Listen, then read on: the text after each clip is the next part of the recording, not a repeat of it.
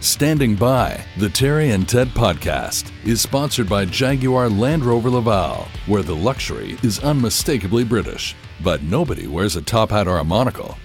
It's episode 3 of the Standing By podcast, brought to you by our friends at Land Rover Jaguar Laval. Yes, sir. How did I do, Ted? You did very well. You're a champion now at pronouncing Jaguar. You no longer say Jaguar. Can I just point something out? Sure. If you're watching the video of this podcast, I'm the best-looking guy in the room. He is the best-looking guy in the room, and I just wanted to point out, if you're wondering if I now live in a tent and don't have clothes anymore. No, we recorded 3 of these episodes on the same day. That's not true. We each only own one shirt. We're doing the next episode bare-chested. And I shouldn't be pointing that out because, they used to always tell us, never point out your mistakes. Maybe nobody will notice, but oh boy, and somebody will notice. Can we also, at this point, please pay a tribute to Poseidon? Poseidon is our technical producer. Yes. And I've said it before and I'll say it again. Yes. Poseidon is a bona fide podcast star. He is. He works. Poseidon, what's the, is there a name for the grand, for the broader big picture here with you and Pantelis and Mike? Is there a name of the studio, of the network, of? Well, here it's Pantelis Comedy. Okay. Where we do the Pantelis podcast. Pantelis French cast. There's Two Drink Minimum happening. There's The Morning Show. There's my show, In Bed with Poseidon. We do quite a few shows. So you've got at least half a dozen podcasts going. Yeah, The Intellectuals also that I do with Guido Grasso. He does comedy also. Yeah, yeah. I know Guido. Oh, was Guido the one who went to... Did Guido go to Los Angeles? Guido... or am I thinking of somebody else? Yeah, another Italian guy. He did. Yeah? Yeah. Guido Grasso and his family... own Sapori di Napoli. Yeah, there you go. Okay. The unbelievable taste of Naples restaurant in Old Bordeaux. New Bordeaux, yeah. Old Bordeaux. Whoops. It's in the jail.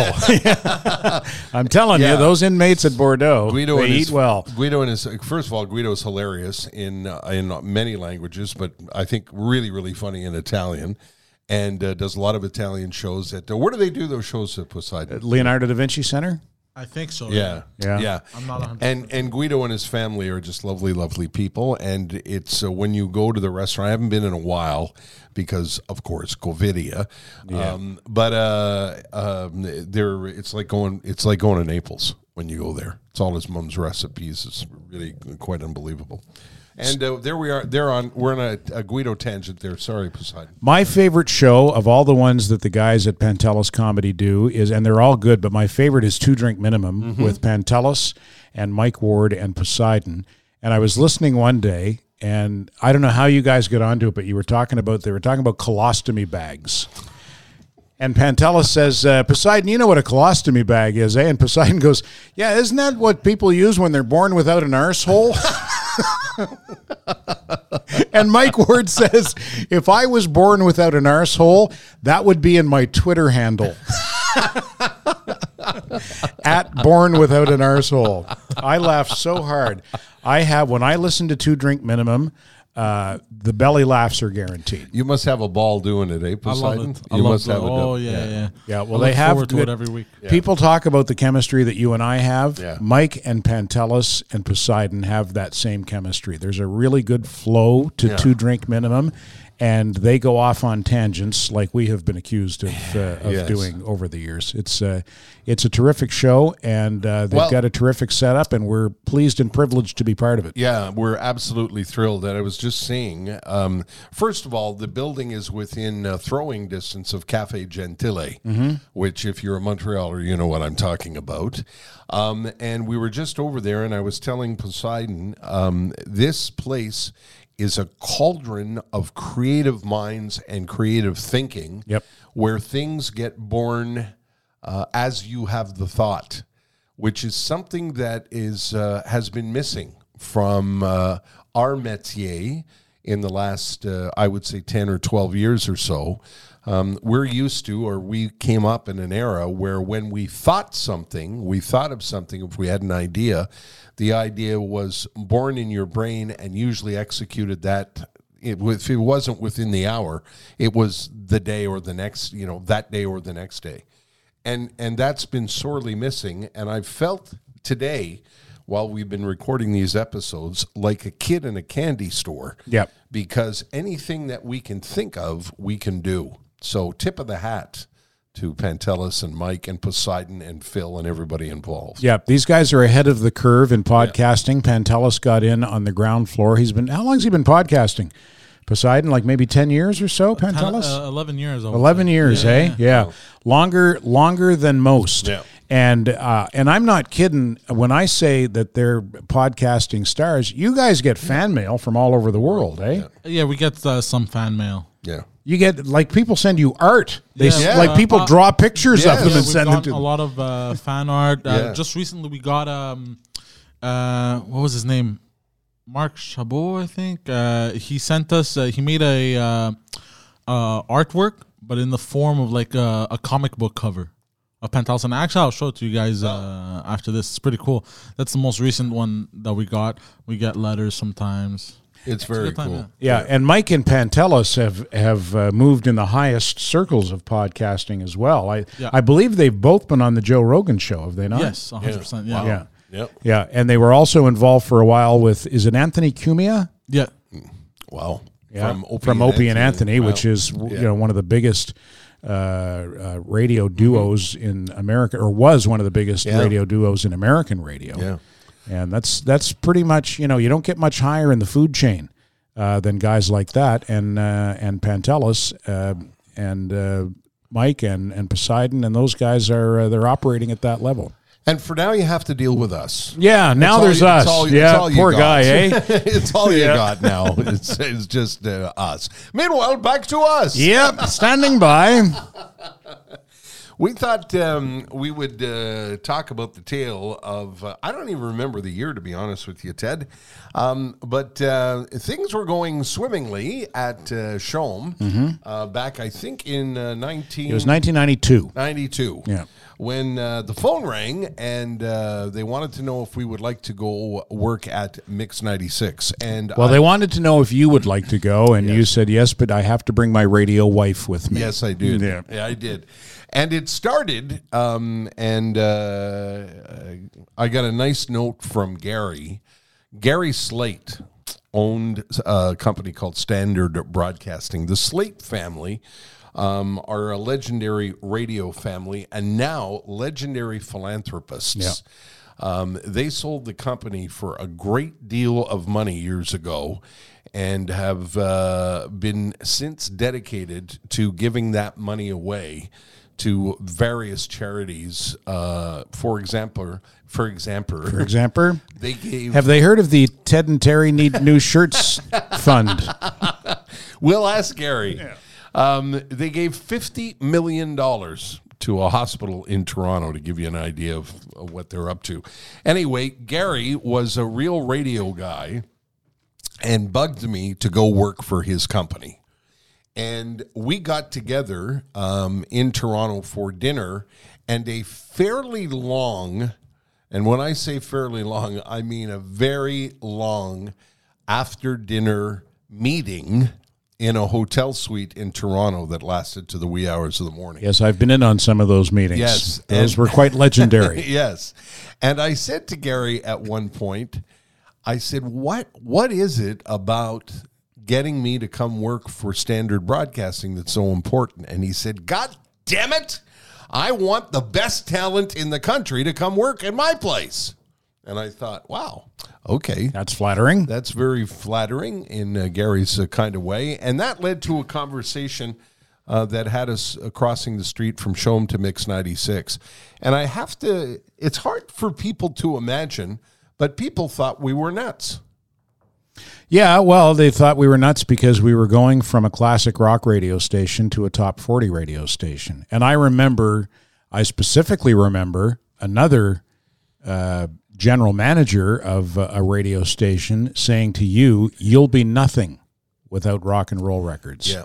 Yeah, well, that. Guess fucking what? Yeah. I remember being very surprised, and I think I still may be surprised, that people associated me and us with rock music. They couldn't see past, you know, what we got was, yeah, I can't wait to hear you introduce your first Madonna record. And I thought to myself, you know, the nature of the game, the nature of radio and broadcasting back then anyway, was connecting with a listener, connecting with a human being. And I didn't think it mattered what kind of music they put around you. Your job was to connect with the listener. Yeah, but I think listeners probably look at it differently than broadcast professionals do. Like that, I don't think that would necessarily cross a listener's mind, especially a rock and roll listener. Like, you know, I remember being, you know, when I was a teenager, I was a rock and roll guy. I was a stoner, and disco sucked, man. Disco sucks, man. Rock and roll. So I think that's, you know, I think for a lot of people who listened to CHOM, that was sort of. And I think it's kind of a reasonable assumption that, well, you know, these are rock and roll guys. I don't know if they're going to be able to make that switch. But at the end of the day, more than being rock and roll guys, we're professional broadcasters. Right. So we adjust to whatever format. Yes. Is placed in front of us. Also, there were the raises. Well, that helped a lot. Yeah. No, but you know what I'm saying was that we made an adjustment, and it's like being an actor, you know, an actor, some guys get typecast, or women, they'll get typecast in the same role, but others can adjust and play many different kinds of roles. One thing I learned about acting, when I had an agent for a little while, and she was getting me, I wanted her to get me voice work. I wanted to do, like, get me some voice work. I'll voice some commercials. I can do that. It's what I do for a living. But she got me a number of acting auditions, like just small little things, like TV commercials and stuff like that. Right. And I said, okay, fine, I'll give it a try. And so I would get this script, and I would look at it, and I go, okay. I remember specifically one time she said, I got a thing for a sleazy porn shop owner. You'd be perfect. I said, okay, I'll give it a shot. So she sent me the script, and I looked at the script, and I thought, okay, I'll do it like this, and I think that'll be pretty good. So I rehearsed, and then I went into the audition, and I did it the way I thought would be pretty good, and the director went, okay, now try it like this. And I went, oh, you mean I have to make an adjustment? Yeah. You mean I have to take direction? I'm not a professional actor. I'm not a professionally trained, experienced actor, so I had no fucking idea how to take direction. And I just couldn't make that adjustment the way a professional actor could. But as a professional broadcaster, I can move from one radio to a format to another and make that adjustment because I have the training and I have the experience. And when you say voiceover, you're talking about in a world where or just, you know, in my case, I was the voice of Renault Depot in Quebec for 10,000 years until the pandemic came along. I'm still here, by the way, Renault Depot. Call me anytime if you want to do any more commercials. Right over here, standing by. That's Ted Bird, B-I-R-D. Yeah. So you didn't take to acting then? No, not at all.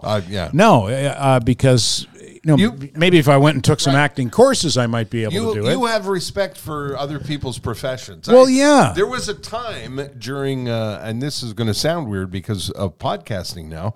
Remember the era in the late 1980s when radio guys decided that comedians would make Good Morning Show hosts? Yeah, but that didn't last too long. No, it didn't. Yeah.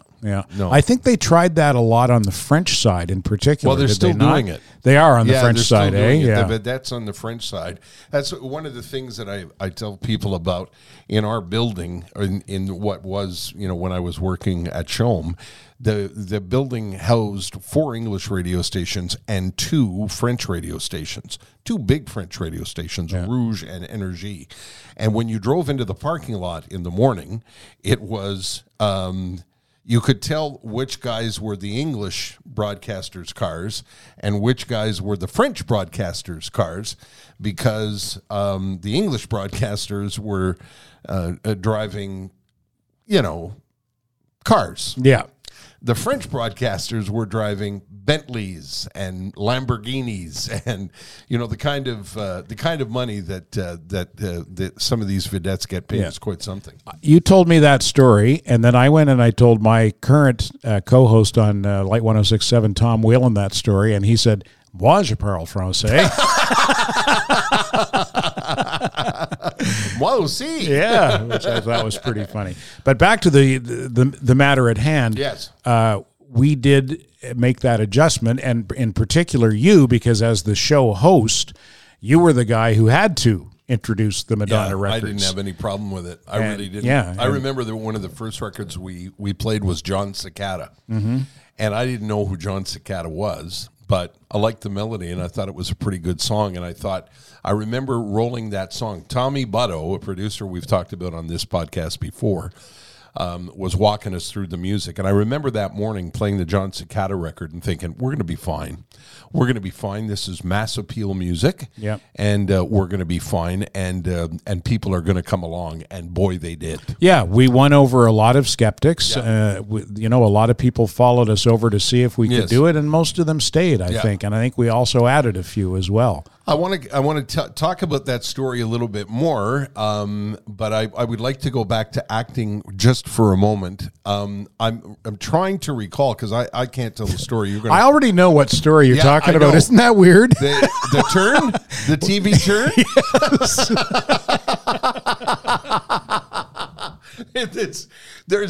I don't know. Where were we? What were we doing? I think we were doing a promo for a comedy show. And we were doing a television shoot, weren't we? Yeah. Yeah, and you, I don't know what, we were sitting side by side. We're standing. Oh, were we standing? Yeah. Okay. Yeah, and I had to turn to the camera and say something, and I made a turn that was more wooden than Pinocchio. And Terry was in absolute stitches. Like I literally, I get my cue and I go like this. Say, friends. Yeah, just and didn't I lean over and say, "Could you be any more wooden?" Yeah. You were just in hysterics, but it's. Ted, it won't surprise too many people that the Mersons are supporting the podcast. One of my favorite memories of the Mersons is that picture that we took the day you came to visit me. I was there doing a broadcast, and there was. Let's see, there was 1, 2, 3, I think 4 generations of Mersons in that photo. Wasn't that something? Well, the Mersons go back a long way. Back when Cote St. Luc was a tar pit, Og Merson, in about 10,000 BC, after the invention of the wheel, Og said, if you put some rubber on that thing, it would run even smoother. And that's how the tire was invented by the Mersons. I didn't know that. That's why I might have made that up. Oh, did you? But they're a 3-generation family business, and the 4th generation is coming up fast. For now, it's the 3rd generation running the company. They've been in business for over 50 years. And I think the main reason they've been in business for over 50 years is because not only do they do what they do well, but they do it honestly. And in the automotive business, that counts for everything. Because how many times have you gone into a place? I'll tell you a Merson story. I had a problem with my car one time, and I went to a mechanic that a friend of mine suggested to me. And the guy said, "Oh, you're going to need this done and that done, and it's going to be $1,100.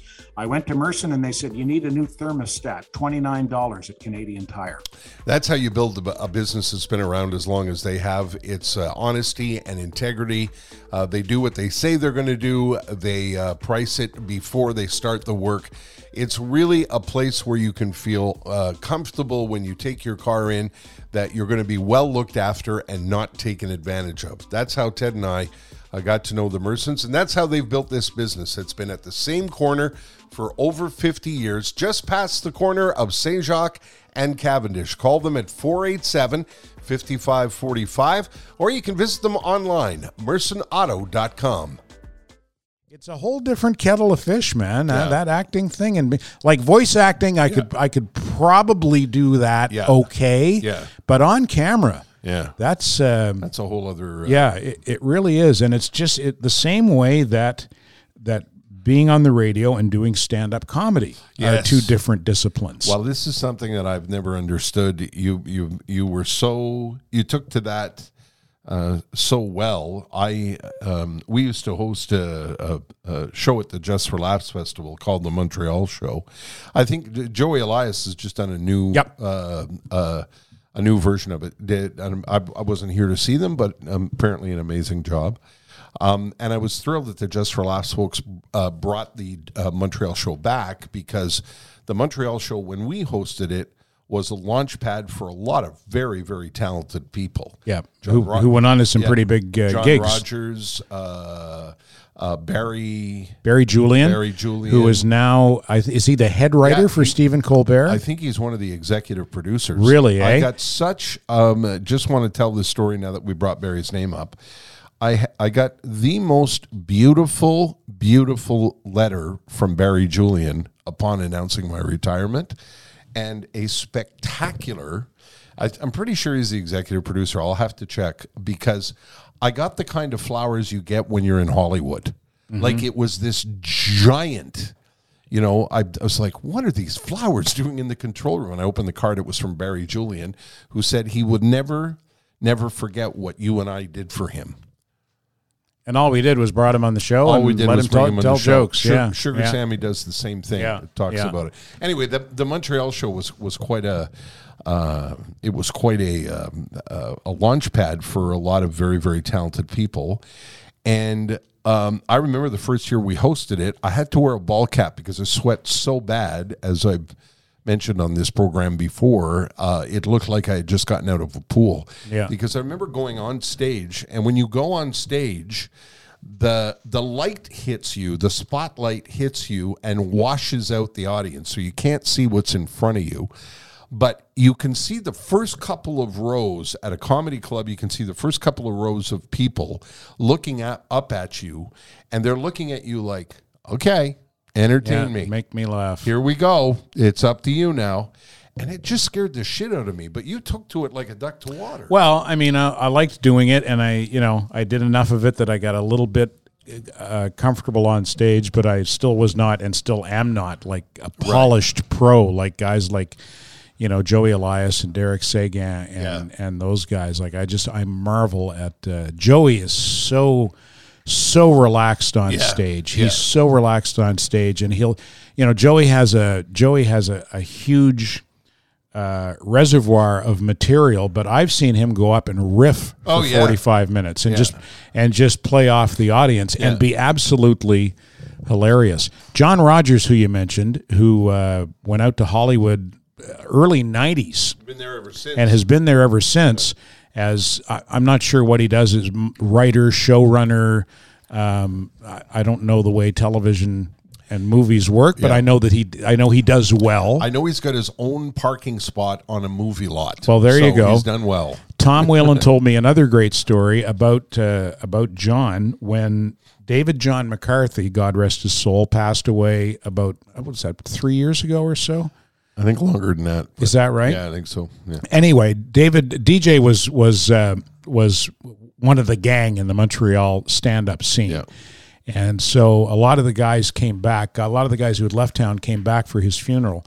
And Tom was telling me that he was talking to John Rogers about life in Hollywood, and John had a great description of the business of Hollywood. He said, imagine a hose, and half of what comes out of the hose is money, and the other half is shit. And if you want the money, you also have to take the shit. Wow. Isn't that something? Yeah, well, it's beautifully described by a hell of a writer. John Rogers used to close the Montreal Show and kill every single year until he moved to Hollywood. We got off the track, as we often do. That happens. About our time at Mix 96, and I wonder, what some of the stories are that we should tell. Pardon me. And I guess one of the stories we should tell is when we left CHOM, they didn't seem to know what to do. Pardon me, let me take a drink of water. Have some water, will you? While you're doing that, I'll have some water as well. already standing by.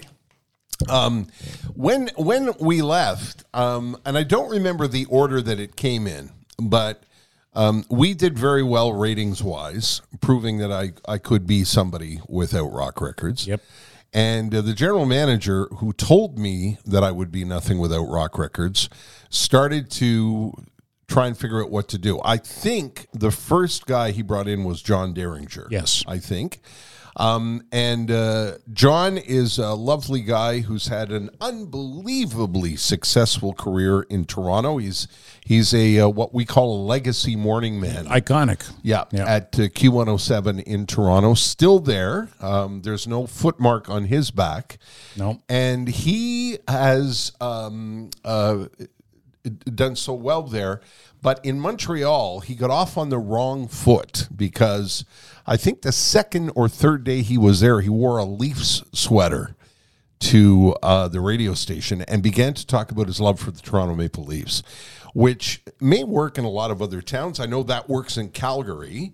And when I was in Calgary, I was stunned by the amount of different sweaters you would see at the Saddle Dome or at the football field. Probably because a lot of people are from somewhere else. Yeah, a lot of Saskatchewan fans, a lot of Owls fans, tons of Habs fans. So the Derringer thing didn't last very long. And I think after Derringer, wasn't it Howard? I believe so, right. Yeah. They decided that the way that they were going to blow us out of the water was hire Howard Stern. And truth be told, they did. For the first couple of ratings periods, Howard Stern wiped the floor, not just with us, but with everybody. Yeah. But our boss at the time, Rob Braid, our general manager, said that the key to competing against Howard Stern is to have strong local personalities. And he just was, just stay the course. He was steadfast in his support. Do what you guys do. Yeah. And eventually the interest in Howard Stern in Montreal waned, and we actually posted our best ever ratings while competing against Howard Stern. Not at the beginning. Not at the beginning, no. He wiped the floor with us. But by the end. Yeah.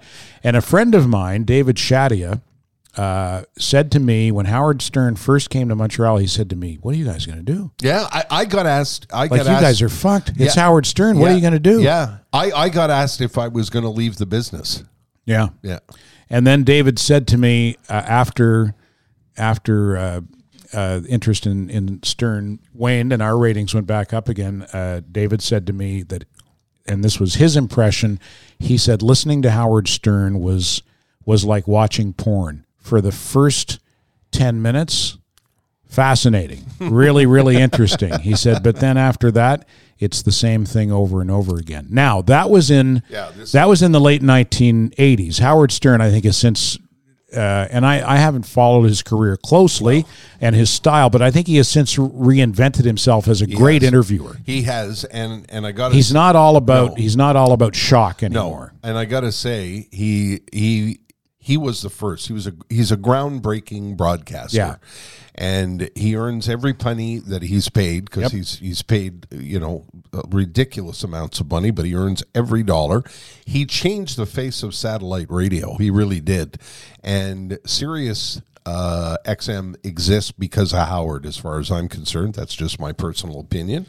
And I get a bit of a kick out of the fact that at one time in the 1980s or the 90s or whenever it was, Howard Stern had reportedly bought burial plots or was going to buy burial plots for you and I. Well, that's what he did in every new market he went into. He'd find out who were the leading morning men in that market, and he would buy burial plots. And we did get mentioned on the Howard Stern show. We got slagged off. Yeah, we got slagged off, but Howard Stern did mention our name. Yeah. So and us eventually beating Howard Stern in the ratings doesn't mean we're better broadcasters than Howard Stern, or else we'd be making $500 million a year. But under the circumstances at the time, that's the way it worked out, and a lot of the credit goes to Rob Braid for the strategy that that he employed, which was basically just do what you guys do, and you'll be fine. Yeah, keep your hands on the wheel is what he used to say. And I must admit, it was very unnerving. When he first got to town, it was very unnerving because people were asking us what we were going to do and what we were going to do when we lost our jobs. Like, you know, it was very, very unnerving. And I can't remember the circumstance, but Ted and I were in a studio one morning after the show at the Mix. And, you know, when you look back on it, we were, you know, we had these great ratings at CHOM, went over to the Mix and had even better ratings at the Mix. We took all our, you know, most of our audience with us. And then Howard Stern came and wiped the floor with us. And we were getting handed our asses. And it was so frustrating professionally. It was so aggravating because there really was nothing that we could do except what Rob told us to do. Yeah. And one day somebody said something to me, or, you know, somebody read the story about the ratings, or, you know, or somebody asked me what we were going to do now that we were shitty or something like that. And I picked up a coffee pot. And I don't know if you remember this, but I grabbed, you know, one of those old office coffee pots that was, you know, with the burner on, you know, the burner on the bottom and the burner on top. And I grabbed it and I flung the thing, and it hit the window overlooking Fort Street, and it cracked the bottom of the double or triple pane window. It was a soundproof window. Right, in the studio. Yeah. And it cracked it, and the fucking coffee pot didn't break, but the window got shattered. And Rob threatened to take that out of my salary and was furious with me for losing my cool, as he should have been. I was an idiot. And that ended up in Frank Magazine. That did? That was the... Was that the basis of the article in Frank Magazine? It was hot-headed, you know, or Howard Stern ratings, sparks, you know, I don't know. What was I? The overpriced... overpaid... Overpaid mouthpiece? Yeah, overpaid mouthpiece, right. And I was your B-grade Ed McMahon sidekick. Yeah. We don't talk much about that Howard Stern thing. That was kind of an interesting time in our careers when you think about it. Yeah, and I think, you know, again, at the end of the day, it's, you know, it's not because we're better broadcasters than Howard Stern. I think a lot of it had to do with the fact that our ability to come back and win that battle had to do with the fact that we're local. And Montrealers are intensely local. Yeah. And Montrealers want to know about their own town and want to, they, you know. Yep. He was not relatable to Montrealers, and right. he was in his shock radio phase at that point. He ended up on the front page of the Journal because he made fun of French people. Yeah, well, that's a bad start. Well, yeah, but he lumped Quebecois in with French. Yeah, like he was making jokes about, you know, surrendering and stuff like that. Right. Yeah, and that's, you know, that's France. It's, that's a whole different. That's a whole different thing. I thought about you the other day because I was out for dinner with my wife. And I said to the waitress came and she said to me, you know, can I bring the dessert menu? And I looked up at her and I said, no, I think we're going to wave the white flag. And there was this long pause, and she smiled and said, eh, and walked away. And she had no idea what you were saying? Not a fucking clue. Yeah. And I was stunned by that. And my wife said, just so you know, is much younger than I am. And my wife said to me, Tara, she doesn't know what you're talking about. I said, it's a white flag. The white flag. Everybody knows. Sign of surrender. Sign of surrender. Yeah. You wave the white flag when you're surrendering. She said, Tara, this World War II. It's like 70 years. No, I think people are still waving the white flag. And that's what I thought. I thought, like, you know, if no, maybe not. Maybe they text it now. We give up, LOL. OMG, you guys are killing us. We give up. But do you use it means I give up. Yeah. I surrender. And what I was saying to the poor waitress was, you know, we've eaten too much. I don't have room for dessert. Yeah, that reminds me of the the story that you heard the time you drove across Canada, and you were driving through Brandon, Manitoba, and you heard the funeral announcements on the radio. Tell that story. That's such a great story. Standing by, the Terry and Ted podcast is brought to you in part by my good friends at Matelas Bonheur. Ted and I are talking about this all the time, and that's in this day and age, the lack of service, the lack of being paid attention to, the walking into a store and getting ignored. That's one of the things that I love about Matelas Bonheur. I promise you, no matter what location you choose, there are 17 of them, when you walk in, you will be warmly greeted. They'll ask you a couple of questions about what you're looking for. And in those specially designed stores that are specially designed around a better night's sleep, you'll see lots of mattresses. They'll let you choose one after they ask you a couple of questions. They won't pressure you. This is the other thing that I don't like.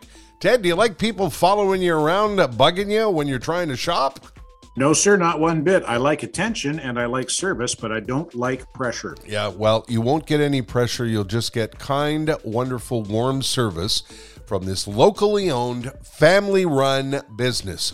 If you're looking for a better night's sleep, you are looking for a Matelas Bonheur store. Start on their website, find a location near you, matelasbonheur.ca. We should preface it by saying back in the day, and I guess still at smaller radio stations. There was a time in this country where there were radio obituaries. Yeah, and every radio station, this is, when this is a big country we live in. I don't know if you've ever driven across it.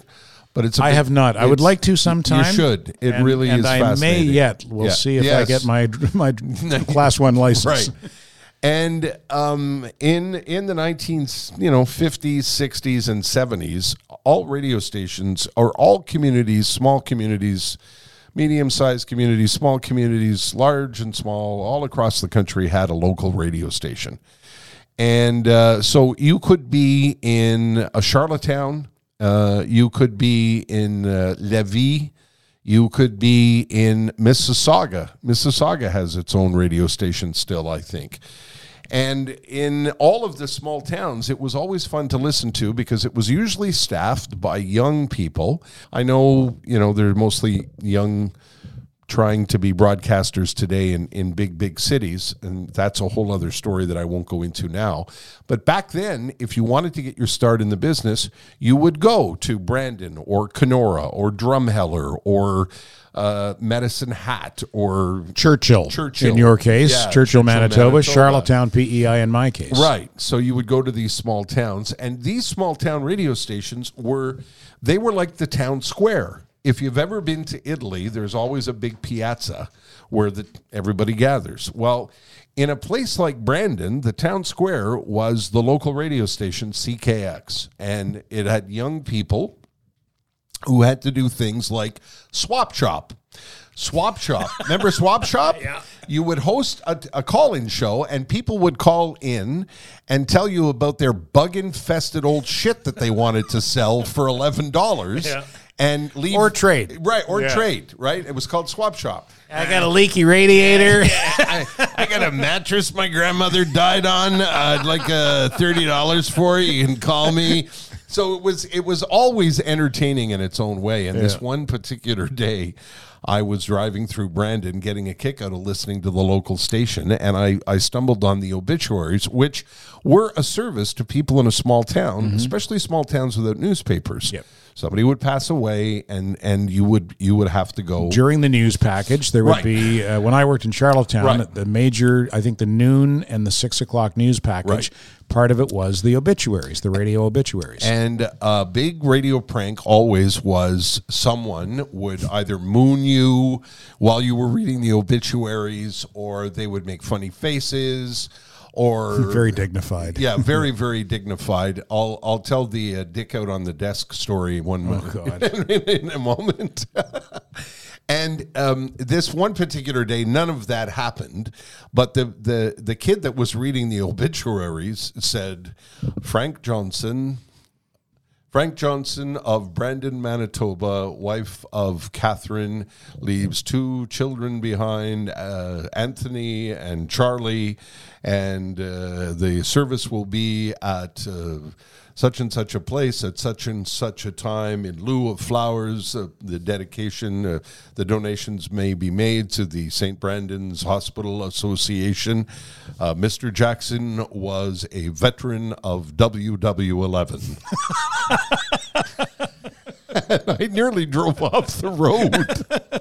And we have to explain it, no doubt. Well, yeah. I mean, it's, you know, it was obviously WW World War II, but the two was written in Roman numerals. Right. And she read it as 11. Exactly. Yeah. Really? A11. Wow. I missed 3 through 10. And just quickly, the Dick on the Desk story didn't happen to me. No. But it happened. It was, and I don't remember the actors, but there was always, especially in the days when, you know, radio was, I mean, it was a big deal. We were talking about this in our first podcast about newscasts and how important they were and how serious it was. And, you know, you couldn't laugh during the news. You couldn't break a smile. You know, so that's why people tried to throw you off. You know, there was the famous one where someone would tiptoe into the room and light your copy on fire, yeah. And you would hear the sound of flapping papers as they tried to put the flame out. And apparently, this one day at CJAD, one of the legendary newsreaders was reading the news on CJAD, and a confrere who had apparently brought his flask to work. During the 8 o'clock at night or 9 o'clock at noon, so nobody was in the radio station, tiptoed into the newsroom where the guy was reading the news and did his fly down and flopped his dick right on the desk to try and throw him off. And without like missing a beat, the guy kept reading the news and leaned over and went... and slammed his fist down on the guy's dick and just kept reading the news. Wow. So we're way off the Mix 96. That'd be a firing offense, eh? Just while we're thinking of it, the WW11 girl, we've all been there. Yep. And a couple of my most memorable gaffes were, and early in my career, Jean Sauvé, a former governor general who at the time was the federal communications minister, on the news I called her Jenny Suave. And when Jimmy Stewart, the actor, was suffering from sciatica, I said he had sciatica. That's one of my favorites. And that was on CFTR in Toronto, a huge radio station with a huge audience. I don't know what I was doing working there. But and what did the boss say that day? Well, it was late at night, and a listener phoned me up and corrected me. And we've been around long enough that I now have sciatica. You have sciatica? Sciatica, yeah. But why did I not think, and why did that girl not think to ask? I don't know. It's...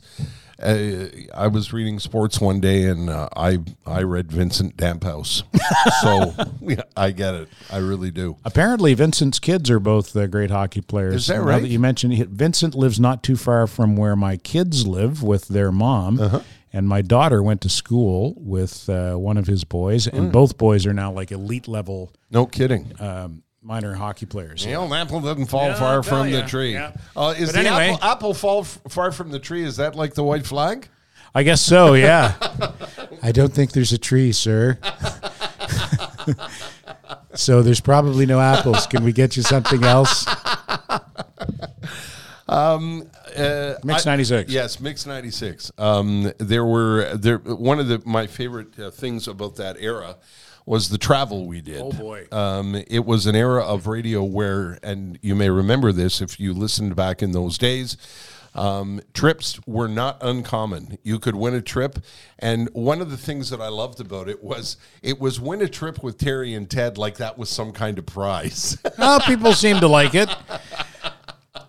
And... we did one particularly, we did it for 3 years in a row. Yep. We got involved with KLM. Yes, we did. The Dutch national airline. And the promotion was Tiptoe Through the Tulips with Terry and Ted. Yes. And we flew to Amsterdam at the height of the Dutch tulip season in the springtime. Mm-hmm. And we should say hello to Patrick Martinet, yes, who was the he was the chief cook and bottle washer who was in charge of that for KLM, and Lucy Fournier, yeah, and Sylvie. Yes, I can't remember. Why can I not remember Sylvie's last name? Ted. Well, Sylvie, I know Sylvie's daughter. I think they live out in Saint Lazare, out close to where the radio station is that I work at now.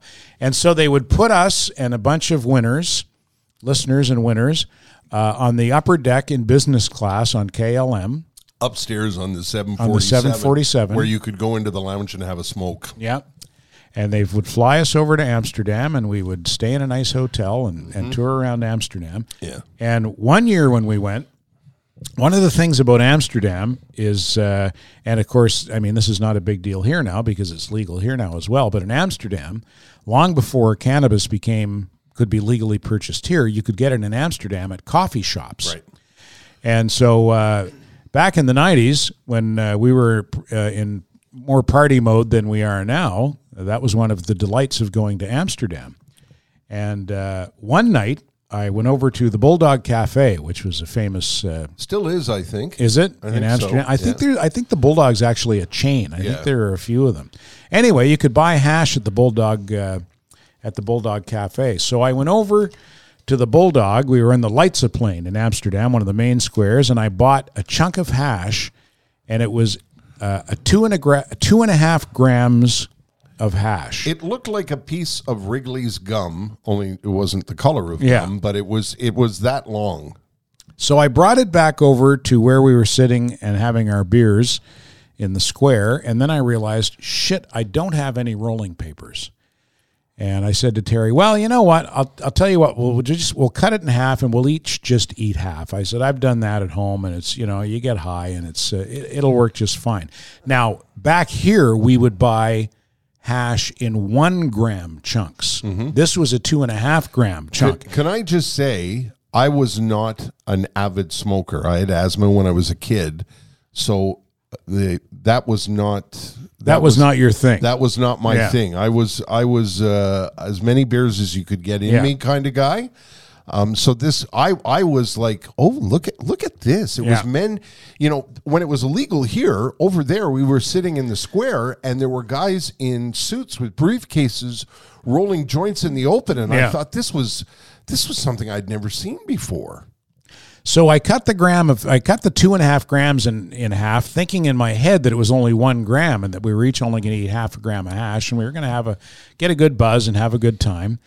And so we each eat our chunk, and we're walking back to the hotel later, and I said to Terry, you know, I'm not feeling anything from that hash. I didn't even get high. And Terry says, yeah, and that's surprising because that was 2.5 grams.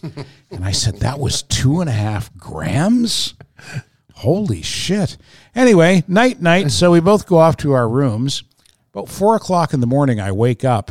And I think, well, I'm having a drug overdose in a foreign country, and I'm going to die. Yes.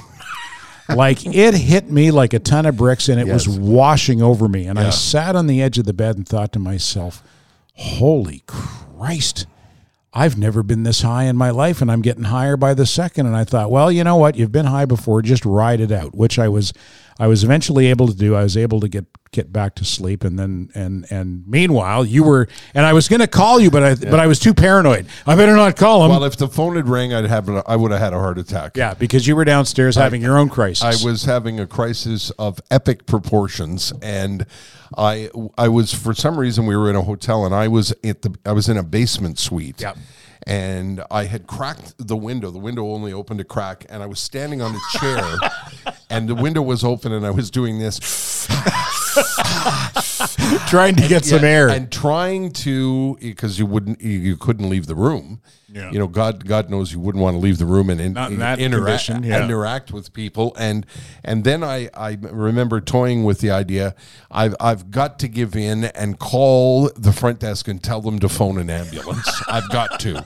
Because all I could see in my head was it was you know, kind of like the Supertramp bars at the concert that were, you know, spinning round and round. Only it was Ted's face going. 2.5 grams, 2.5 grams, 2.5 grams. I didn't even get high. Oh, God. Oh, boy. And then later that morning when I woke up, I went down to Terry's room, and we laughed laughed. Yeah. I mean, by this time, we had come down from the worst of it, and we were in that goofy laughing phase of being high. I said never again, and I never. Is that right? Never again, yeah. This would be an unfortunate spot to take time to thank the good folks at Land Rover Jaguar Laval. Isn't it, Ted? They are the title sponsor of this podcast, and they are good Joes. Terry and I have known Nino and Renato from Land Rover Jaguar Laval for these many years, and they sell a fine product. They sure do. We've Jaguar and Land Rover, yep. They've given us a Land Rover Defender to drive for the weekend that we're recording these podcasts, and it is a beautiful, beautiful vehicle. And loaded. Yeah. Loaded. Yeah. I mean, this thing, you know, to look at it, you'd think, well, we could go to war in this thing. Mm-hmm. But it's elegant. But why would we? It's too comfortable. Yeah. I'm too comfortable in this thing to go to war. Yeah, it's so elegant and beautiful and well-equipped, and it's something that you can see at Land Rover Laval. And that's where you should go. The reason that we love Land Rover Laval, they have been so good to us. They were so excited about the podcast, which thrilled me to no end, because I wondered, you know, is anybody going to want to support us? And they phoned you a couple of times and said, please come and see us. And also, right next to where you can see the Land Rovers and the Jags are the McLarens. Yep. It's like your own little car show in Laval. So if you know, it's the kind of place where if your kid's a car buff or you're looking for a new vehicle, you should drive up and see them in Laval. Yeah, Land Rover, Jaguar, Laval, Nino and Renato. And we should say hi to Adrian as well, who is their marketing director and who's a big believer in this podcast project that we have going here. And we're fine pleased to have them on board. They treat their customers and their staff like family, and they have treated us like family as well. And we're mighty grateful. Land Rover, Jaguar, Laval. Back to the matter at hand, which is Mix 96. It all came to an end when, and I think it was because George Balcon retired, right? Yeah. George Balcon was a radio legend in this town. And Rob Braid came to me and asked me to replace, well, not replace, that's the wrong word. You don't replace George Balcon. You follow him. He asked you to be, be next. To be a successor. And I thought that they were insane. I thought anybody who followed George was committing career suicide. Then, again, we go back to the days when radio people who love the business, owned the companies. The owner that I was speaking of at the top of this podcast, Gary Slate, flew into town and explained to me why he thought it was going to work and why he thought it was important for the company that I go to CJAD. And that was that. I wasn't forced to. He told me, you know, you want to stay at CJAD, Terry, you're absolutely welcome to. Stay at Mix 96, you mean. Or stay at Mix 96. You're absolutely welcome to, and there's no need, you know, for you to go there. Anyway, him and Rob Braid convinced me that it was a good idea. And as I recall, Ted, you came along, did you not? Not right away, no, I stayed at Mix 96 and worked with the late, great Andre Maisonneuve for, I don't remember how long a period of time, but I think Andre and I were together for about 18 months. And boy, did we have some laughs. He was, we lost Andre far too soon. He got sick and passed away a number of years ago, and I still daily use and say things that I basically stole from Andre. Well, I borrow them from Andre, but I honor him by always pointing out anything that I've ever used that I got from Andre. I'm always happy. Joke. Yeah, he really was. So I think it was about a year and a half later that I came over, and after Balcon left, Ted Blackman left, and I came over and did the sports. Right. On CJAD. Right. That actually happened. Speaking of bloopers, yeah. Somebody actually, I don't remember who it was. I think it was Chuck Phillips. You're listening to 3030 News on Montreal's News Talk leader, CJAD. That'd be CJAD. Thanks. If you're going to get the letters wrong, could you at least use actual letters? Well, it's at this point that my spider senses are tingling. I think it's time to wrap it up. And once again, we want to say thanks to Poseidon. Poseidon, have we been boring you to tears? I hope not. No. Okay. And again, thanks to the whole gang here. This has been absolutely terrific. And a big thank you again to the folks at Jaguar Land Rover Laval, and a tip of the cap to my friends at Matelas Bonheur and also our friends at Mersons. And in our next episode, we have all kinds of surprises lined up. We'll be back next week in different shirts. Standing by. The Terry and Ted podcast is sponsored by Jaguar Land Rover Laval. Because you're probably going to move up north at some point anyway, so you might as well drive a Land Rover and fit in.